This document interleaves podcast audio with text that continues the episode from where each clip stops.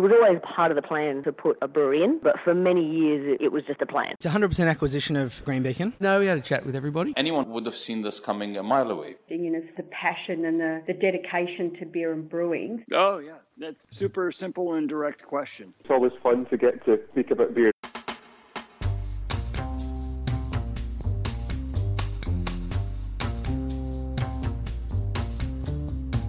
I'm Matt Kirkegaard, and that's just what we're here to do talk about beer. And especially hops this week as we catch up with journalist, author, and I think it's fair to say industry legend Stan Hieronymus. Stan is a professional journalist and amateur brewer who has made beer his beat since 1993. He is perhaps best known for his influential books Brew Like a Monk, Brewing with Wheat, and also for the love of hops. He also maintains one of the surviving high quality beer blogs, Appellation Beer, and also his hop specific newsletter, Hop Queries, all of which you'll find links to in the show notes. This conversation was one that I sometimes record for our Brewery Pro channel when there's a more brewer specific topic that is topical and interesting, but a little too specific for a beer as a conversation. While this conversation fits that category, on reflection, it's an interesting one that deserves the broader audience that this channel offers, and most importantly, will be interesting for many of our listeners. That said, I hope you do find it as interesting as I did.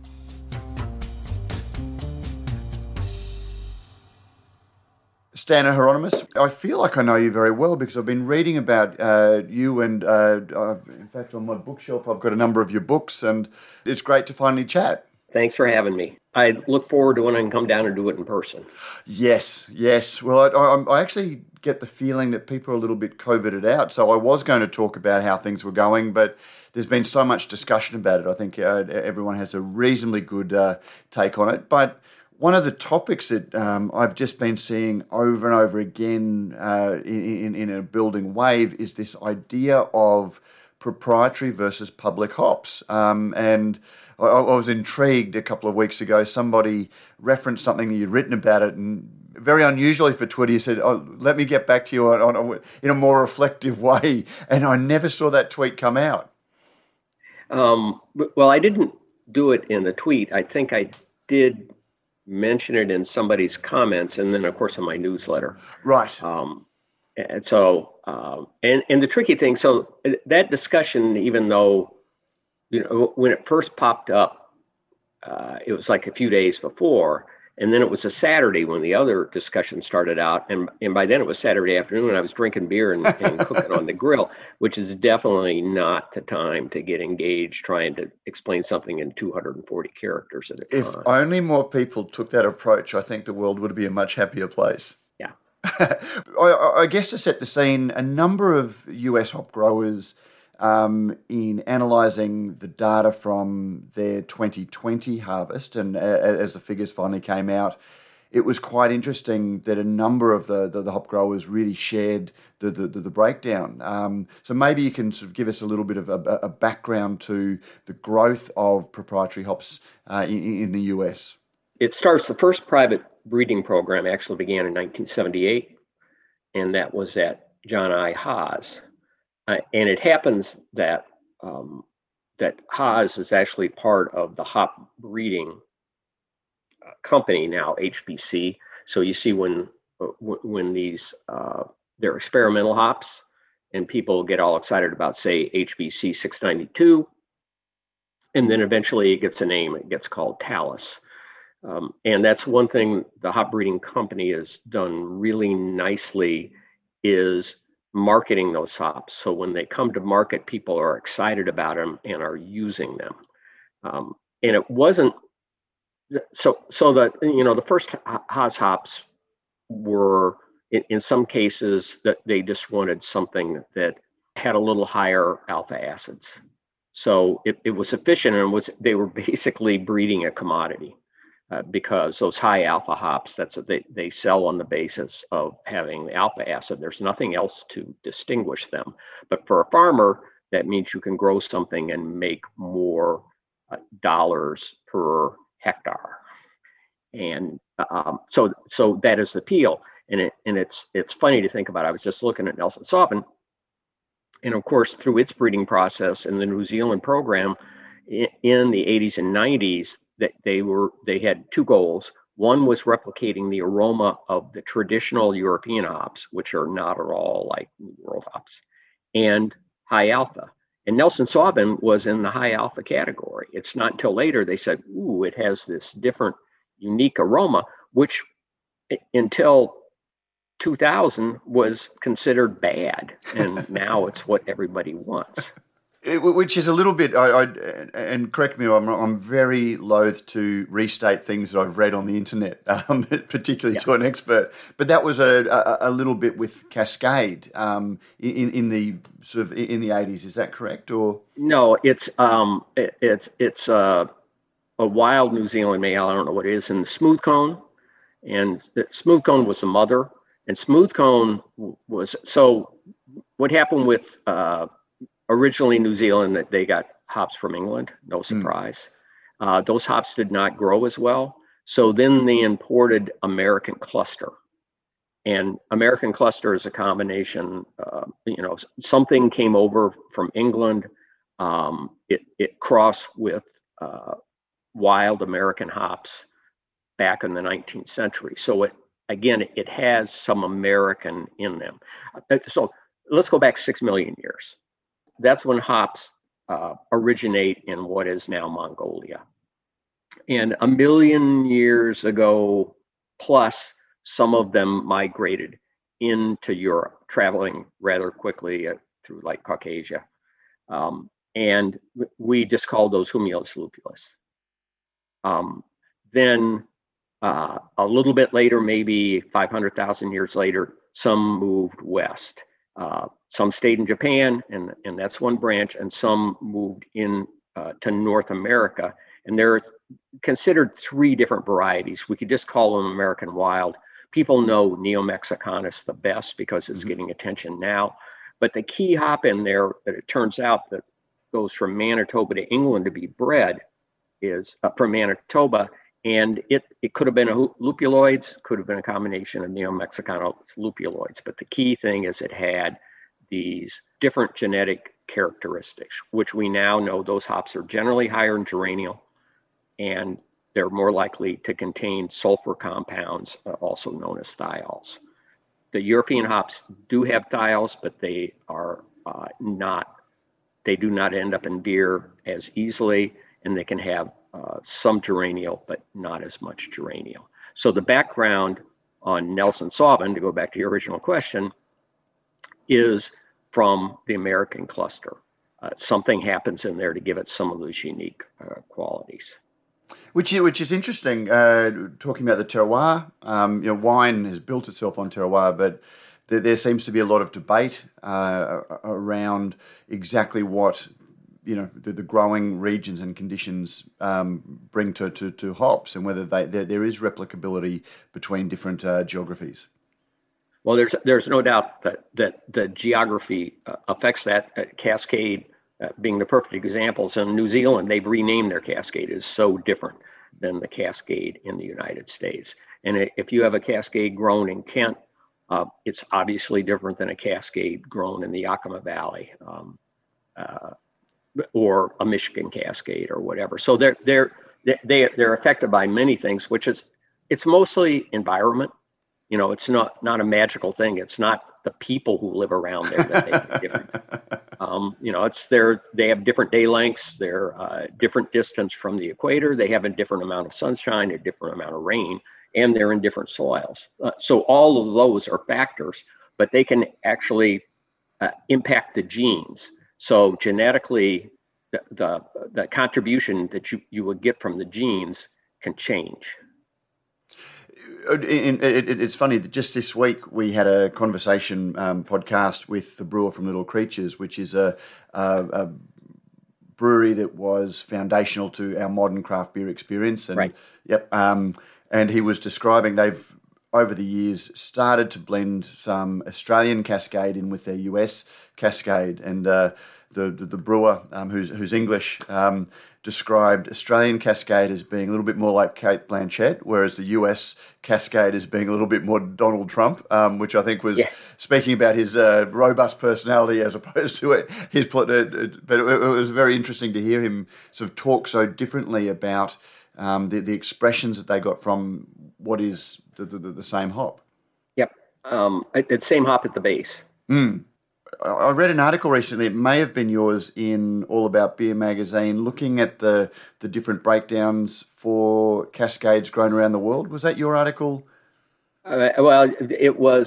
I, I, I have written about that, and and recently in uh, Brewing Industry Guide, we actually had the, uh, the charts that show you um, the different ways that um, that they are perceived, and and those came. That's that's something that uh, Barth Haas did in their aroma compendium. Right, I, I, you, you, might have been referencing that. So, well, let, us step back talking about proprietary versus uh, oh, sure. um, public hops. Um, so, so the breeding pro- programs that started, what drove that? Well, in the case of Haas, um, they're, they're always working with brewers. Now, the brewers that they're working with uh, 30 years ago, um, or maybe earlier, even 30. So, so for instance, um, we'll use Citra as an example. So Gene Probasco had already done some crossing and, and, and putting different hops together. So, so he had a bit of a family to draw from. Uh, and in uh, 1987, he, he takes um, a female middle, so, uh, to back up, in 1987, a large brewery um, which he didn't say uh, which brewery it is. I've been told by somebody, and this is the easiest way for me to protect a source I've forgotten who, um, that it was Bass, and that gives you this, this an idea of the size that they're working on because it's it's going to be expensive, and and they say we would like to come up with a, a new aroma hop for our beer, something that's different than other people have. Uh, so he, he begins that process, and in this case, the, the mother is Hallertau Mittelfrüh. Um, and uh, it, it, it, exactly the timing of this. So, so if we step back, he, he, he first starts. So for that mother, he needs a male. That male comes from a cross between U.S. Tet, which is Fuggle, and um, a hop from the public breeding program. So hold that thought the importance of the public breeding program is always there. Um, and that and that particular male has been used, for instance, uh, across to create Nugget, across to create Centennial. So that was a pretty good stud male. Mm. Um, they take a child from that stud male, it is crossed with Hallertau, and realize that every time you do this, it takes a few years. You get you get a bunch of seedlings, you pick some of the seedlings from that. From that cross of, of Mittelfrüh and that the male that comes out of it. The other, you get a whole bunch of children. Um, they happen to take a female from that and a male from that. So basically, a, a brother and a sister. They made that cross in 1990. Um, two years later, in the field, Citra is one of the hops in the field. It's not known as that at the time. It's known as X hyphen 114. Um, so it goes through this process. It's one of 50 hops that this large brewing company looks at and decides they don't like any of them. But Gene keeps some, I don't know how many, but he, he definitely keeps this one. Another brewer comes to him in the 90s, says, We're looking for aroma hop. And he says, I have something, you know, so they grow it up to a little larger amount, a few more hills, and it gets rejected but he likes it, so he keeps seven hills of it. So he's got this hop on the side, and I believe it's uh, the early, it might have been 2000, 2002. He's going to a conference uh, with Pat Ting, who's the hop scientist at Miller Brewing. And Pat says, We're looking for a hop with the citrus sort of character. Gene says, We have just the hop for you. Um, he ships off a few pounds to Miller they start playing around with it. They kind of like it. They like it enough to pay for propagating and putting on a larger field, taking care of it, things like that. They made um, a double IPA with it, very small batches to begin. They're small batches. They're just literally a, a few liters for their first test, and then they, then they make a, a 10 barrel batch, which would be um, uh, 12 hectoliter. And so they did this testing, but they could never agree whether they particularly liked it. Um, in that period, um, the Haas program and the Yakima Ranches program merge to create HBC. And they're talking to more brewers, and they start putting this, and they rename the hop, uh, maybe HBC 394. I don't remember that number exactly. Um, and they start putting that in the hands of brewers, and they say, we kind of like this. Um, and in fact, Widmer, Deschutes, and Sierra Nevada come up with the money to to to grow it in at a larger scale.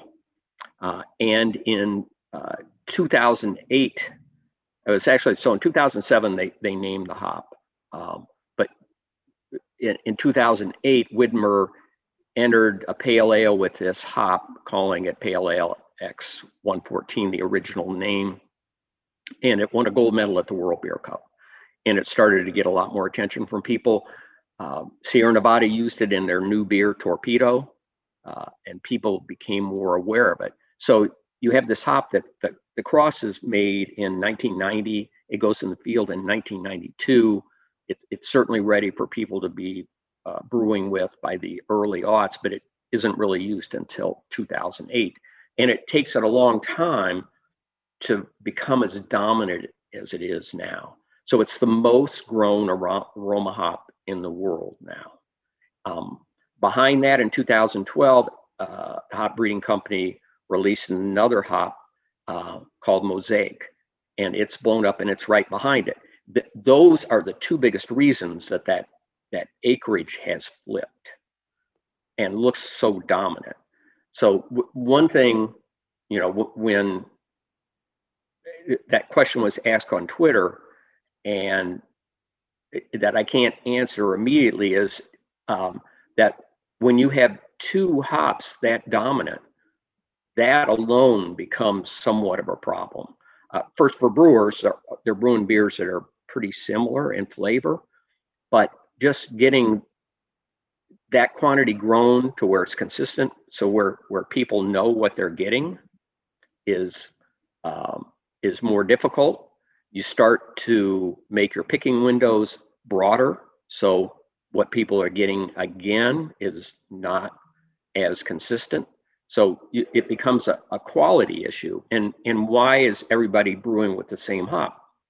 Then uh, another thing ongoing with breeding now across many programs is uh, recognizing uh, the need for more diversity, more genetic diversity um, you know, as as uh, things like downy mildew, that over time the breeders have found markers uh, that say, "Oh, here's the genetic marker, and this will help this hop become disease resistant. Uh, as they're beginning to map the genome more and, and do these, you, you can get, um, you can figure out the male, which has always been hard to figure out the male because it doesn't flower and have the cones. Um, so it's not as easily analyzed to make sure both the male and the female have this disease resistance. So if if all your hops varieties that you're using tend to go to back to only one or two varieties historically, then it makes it easier for uh, diseases or pests. Because uh, remember, a hop field is that's that's a thousand these are acres, so I can see so two and a half. I can do the conversion. So, so, so uh, uh, more more than two thousand, um, depending on the plant, about, about twenty five hundred plants in a hectare, and that's they're all the same. That's a monoculture, mm. and monocultures are certainly more easily attacked. Um, and in fact, we look back, all all all these hops go back to BB1 that came out of uh, Manitoba. It's an incredible number of those. Citra goes back to that. Um, you know, Hercules, which is the most grown alpha hop in the world, goes has BB1 in it. And the other hop that has been used so often breeding is Fuggle from the UK because it has some disease resistance. Um, so so many hops go to Fuggle. So you look at a family tree, you're losing a lot of diversity. Um, it is much easier for public programs, however they are funded, um, to say that we're we're not always looking for the next wow aroma, but we have to be supporting all these other things that help hop farmers. So it's having a public program that is vibrant is important. And it's easier to keep that program vibrant if people are using the hops across a range. So if they're no longer interested in aroma hops coming out of the public program, then part of it's funded is what they're creating in the aroma hops. That's one of the dangers of shrinking it.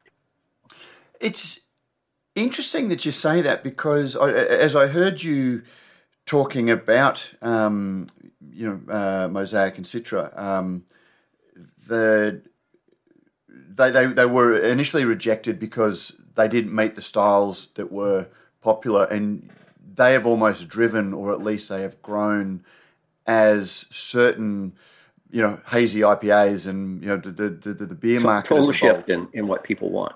Yeah, and uh, I, I, guess you could debate endlessly what's driven what have the, the availability of the hops driven the flavour, of the you know, the that that beer style and the popularity of it. But we seem to be going down an alley in, in, in that sense. In that, you know, I, I, I look at how popular some of those IPA styles are that are made possible by those hops, but I do worry that there's a faddishness uh, to them that suddenly they're going to be so ubiquitous, so popular that there's going to be that swing away from them. And and does, does that then cause problems for farmers as we've seen? You know, agronomics, uh, agriculture is boom and bust, and suddenly there are such you know, uh, investments in huge acreages of those hops that may suddenly evaporate if, if the style changes. That's certainly a potential problem. And, you know, in a way, we were able to ease into this a little bit because in 2007, for a variety of reasons, we had a brief period where hop prices shot up. It's referred to as a hop shortage, a shortage for only a, a few people, but the prices went skyrocketing up.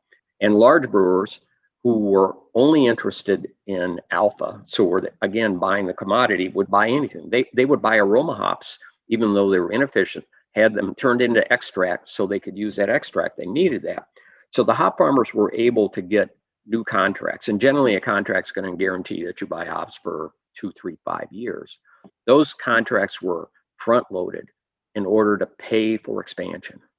So in the Northwest, many farmers, well, two things happened. First of all, they repaired a lot of stuff that hadn't been fixed because hop prices were depressed for so long. People went out of business, they weren't keeping things up. A lot of hop farmers got well there and they expanded. It, it took less than a year for the large uh, companies to realize they had contracted for way more hops than they needed. Some hops were just left sitting on the vines, as a matter of fact, because it was cheaper to let them rot than to pick them. Um, and that and and fields got grubbed out but the infrastructure was still there. Mm-hmm. The drying, because the infrastructure is not just the field. The infrastructure is all the tractors that you need, everything, and, and then um, the kilns uh, for drying. So the equipment to pick, what's known as a picker, and then in the kiln. So that's that's expensive to put in, basically. And I got to give you this in in uh, in acres because that's what sort of works. So 600 acres, which would be about uh, uh, 250, uh, around 250 hectare, it costs 25 million dollars. that's the whole package, the infrastructure, putting that in your first set of plants.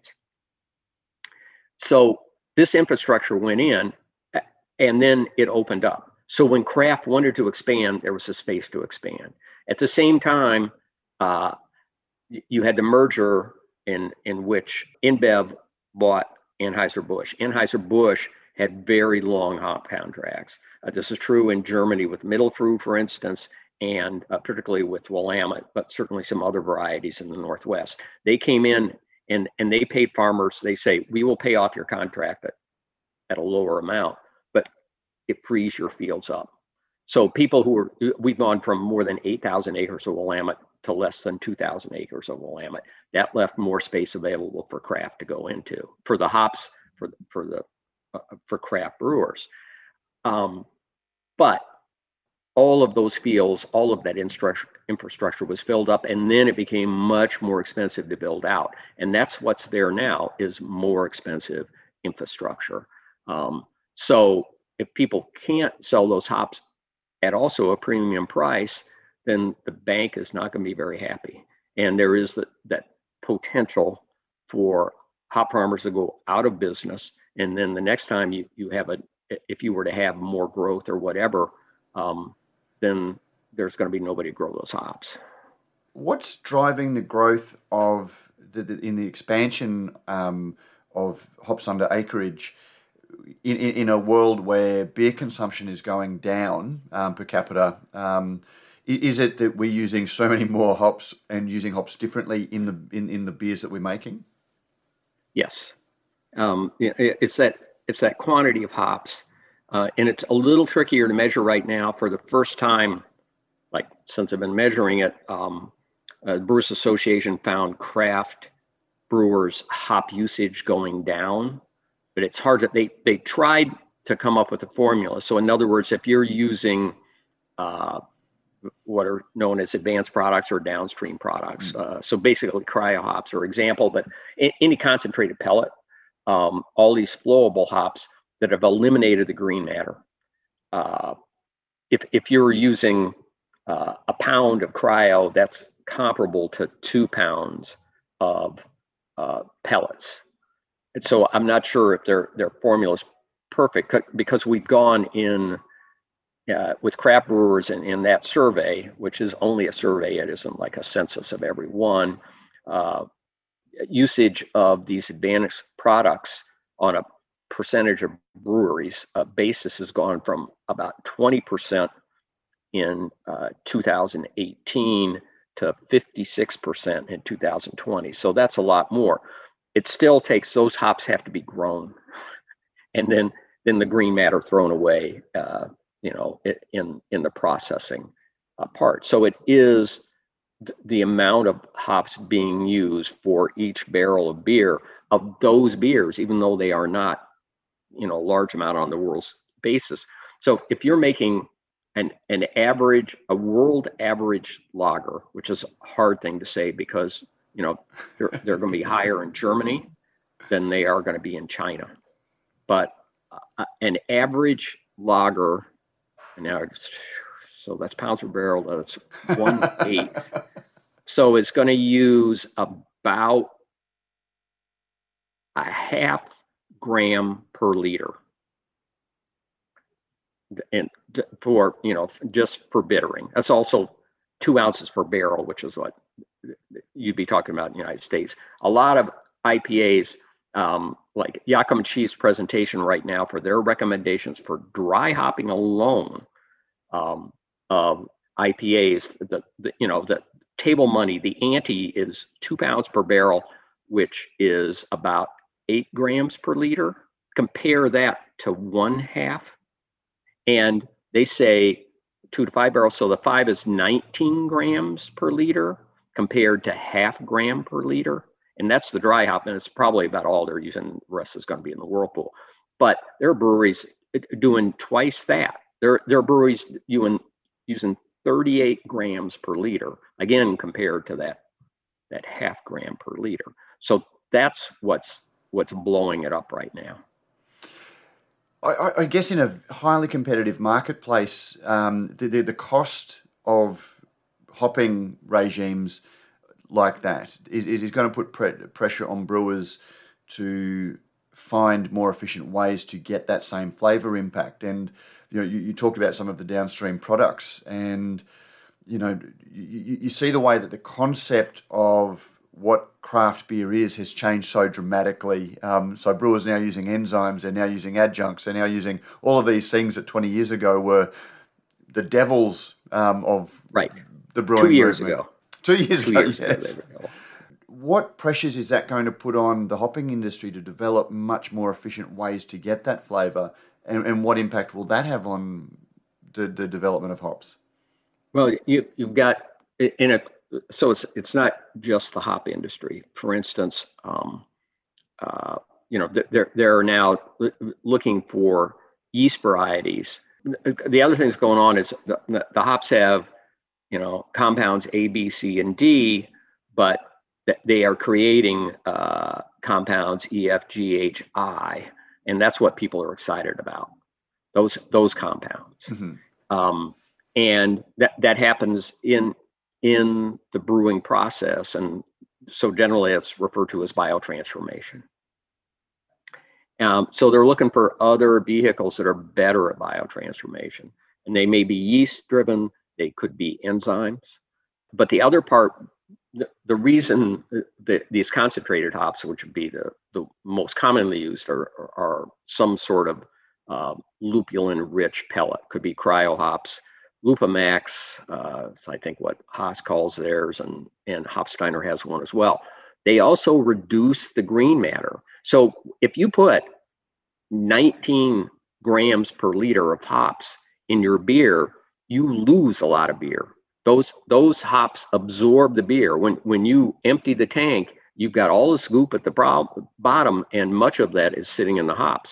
So that makes it even more expensive to make these beers. And, and so what's really helped fuel this in the US is the ability to sell beer directly to the consumer. People come to the brewery, stand in line, get their cases of beer, and go home. Um, you, the, the nationally distributed hazy beers uh, with lots of hops, they do have lots of hops, but they don't have nearly as many hops in them when, when that beer has to go to the distributor it, go through our three tier system, which means you have two other people taking a cut before it gets to the consumer. Uh, so the ability to sell directly has allowed people to use more hops. They still make as much money. There's just no middleman there. One of the things I'd like to jump back to when we were talking about the rapid expansion of some of these proprietary hops, um, and you talked about things like the size and the scale of, of the farms and the, the, the, the, spread of the, the growing regions, and then even the picking windows that are necessitated by such a huge um, growth for a, a, a product mm-hmm. that has a limited uh, picking window. I had an interesting chat this week um, with Owen Johnson from HPA because, mm-hmm. as always happens when the Australian harvest uh, comes around, there is a discussion about selection, which is very common in, in, in the US. Australian brewers are, are, flown over to sort of select and uh, you know, rub the, the, the, hops to choose what they want. Um, and sometimes the Australian context is criticised for not allowing that, as if there are, you know, commercial reasons uh, for, for doing that. But then when you speak to Owen, he, you know, makes a point that HPA's entire production um, would make it probably a mid-sized grower in Yakima um, for, for the whole company. Um, and also, it's not spread over uh, a, a, number of farms. They 100% control everything about the, the, the, growing. So they've got they exercise much more control over picking windows, um, expanse of the hops, in order to try and standardize the quality across all of their fields. Do you have any views about you know the, the idea of selection versus you know blending and the, the, the context that they occur in? Well, I think one thing for brewers, not every brewer wants the same thing. Mm. So some, not not the best example, but you know what what's changed is Anheuser Busch, which was so gigantic before, um, just dominated the way everybody grew even if you didn't sell your hops to Anheuser-Busch, you wanted to sell your hops to Anheuser-Busch. Um, and in the United States, they they did not, you know, the, the way one farmer put it nicely is they did not want their hops to be as expressive. uh, uh, but I was I was talking to hop farmer. Everything every time I say last year, it's really two years ago. We just chunked this year out of our lives. I was just talking to somebody. Oh yeah, last year. No, I was in Germany in 2019. Um, talking to a farmer there, and the same thing was true with middle Mittelfrüh. They picked Mittelfrüh like three weeks earlier, um, and and that changed many things. When a hop plant, if we go back more than a century, and they were on poles, somebody would go up and you cut the the top the hop, throw it to the ground, it would be picked off the hop, and then it would be put back on the pole. The, the hop remained a living plant a longer period of time, and that the period when it is living is the time when it is uh, storing up material within its rhizome to go through the winter. So what he, what this German farmer who it changed for him in 2011, he said it was unbelievable how much healthier their Mittelfrüh hops got within two or three years. So th- they were more expressive for two reasons. One, they were picked later, but also it was a healthier plant. Um, so you know you had that sort of shift. So you can understand why a farmer wants to have as much control as possible because they're concerned about the health of their plant. Mm. You know, this is a plant they expect to get 25 years out of. You've got to grub it out and put another one in. That's a little bit more expense, plus all the labor and things like that. But you know, whole quality across the field. So, so, and maybe I shouldn't say this because maybe everybody in HPA doesn't get to do this, and I'm going to get in trouble with Owen. um, but I, but I, I talked to a brewer who uses a fair amount of Galaxy, and they do have the choice. They can pick. They they can choose. They want early pick or late pick, and they can also choose the region. So you do have that small amount of time. They would like more. You know, um, it, it's an excuse to go to Australia. Um, and you know, I think you're starting to see in New Zealand, which you did not. They did not make selection either. Hmm. That's my understanding. And now you have some farms that are letting brewers do at least some amount of selection. On a long-term basis, but that's I'll go back to the ad, but uh, is that's really good because you've got more interaction between your farmers and and your brewers.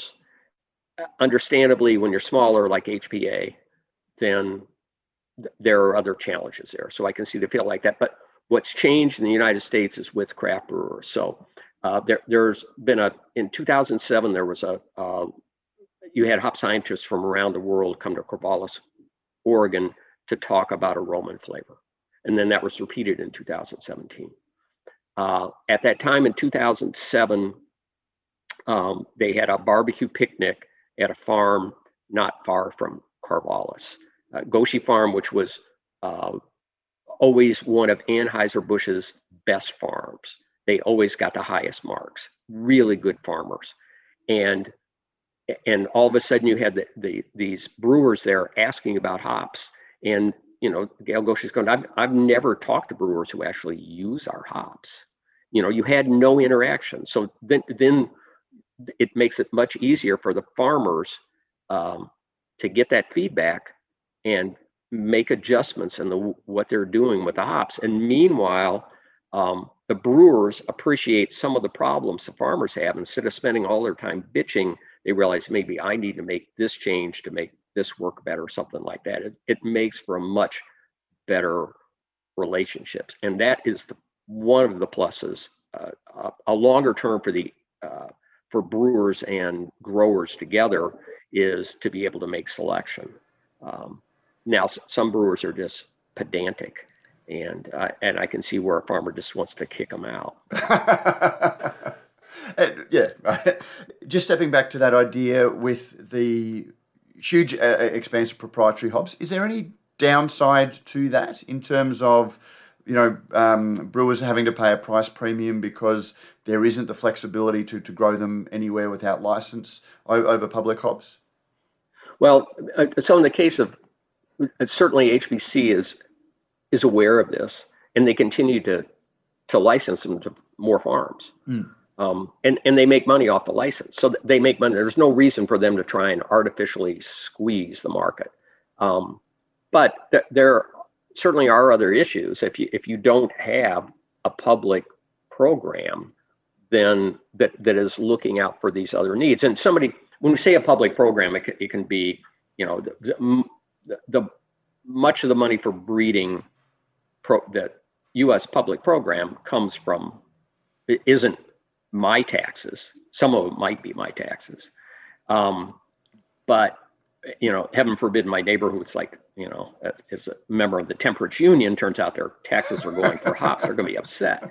Um, but much of it is paid for by brewers, but it's, but all brewers are able to share it. it and it, it's important that they are looking at those other things like disease, um, figuring out the genome, so that's that's another down the road, which which can have other benefits. So so the breeding process is very long. If you can shorten the breeding process, understand, for instance, uh, which hops will have a higher yield. You find that gene. You can find the gene that, that gives you tropical, uh, which certainly wouldn't work because it's multiple parts to that. You, you can put all those things together, and that's better in the long run. Um, it, as we get climate change, um, then then you're going to want to have crops that are uh, more drought resistant. So so that's one thing. Hopsteiner, which is a private uh, program, has been collecting hops in the American Southwest and beginning to look at things like drought resistance. And and and they have stated that they will also those hops in the public domain. It's interesting. One of the things that you've you, you've said a couple of times is hops were developed, trialed by larger brewers. They dismissed them for, and, and I, I can't remember the term that HPA used because the same thing happened with Galaxy hops when Foster's CUB trialed it in a beer and it was you know it was too flavor too positive. Yeah too, too, too expressive. And so it, it could easily have been jettisoned except it was really embraced by um, it had been used a few small times but then stone and wood in their pacific ale really embraced that passion fruit um, and uh, essentially kicked off the hop. I, I, guess the flip side of that is that everyone sees the success of one beer wants to, to do that and you have almost a monoculture, um, and I'm starting to read more and more people describing IPAs as being samey.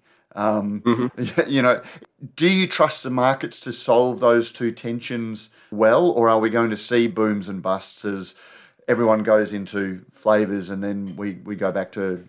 I'm horrible at predicting such things. Um, All honest people are. trends trends tend to go on longer than we expect a friend of mine in marketing says, and and I have to agree with that. Uh, but it it is important. It, again, this comes down to communication between brewers and growers, and it's tricky because what what the farmers also need to be understanding is what the consumers are going to like, and it's hard enough for brewers to figure out and and so I I think part of the approach has been to be conservative and not rush to think that you're you're chasing a fad. This is from far. I don't want to get in trouble with my friends in New Zealand, but but you know it, the New Zealand growers have been more conservative. You know, have not rushed to, to build out until recently when when when you suddenly had a, a three good sized farms uh, come online and say, look, here here's this opportunity, uh, and and we want to sell our hops overseas, and and this these work really well in the New Zealand climate, and certainly HPA has been expanding uh, as well, but and neither one is expanding. I mean, they're putting all these acres on. It doesn't even compare what what people are doing in the United States hmm. putting acres on. Granted, it's a larger market, but uh, but still, it's a bit of a risk. Uh, just one last question before you go looking uh, over the horizon. Uh, are there any emerging hops or em- any emerging trends that are exciting you at the moment?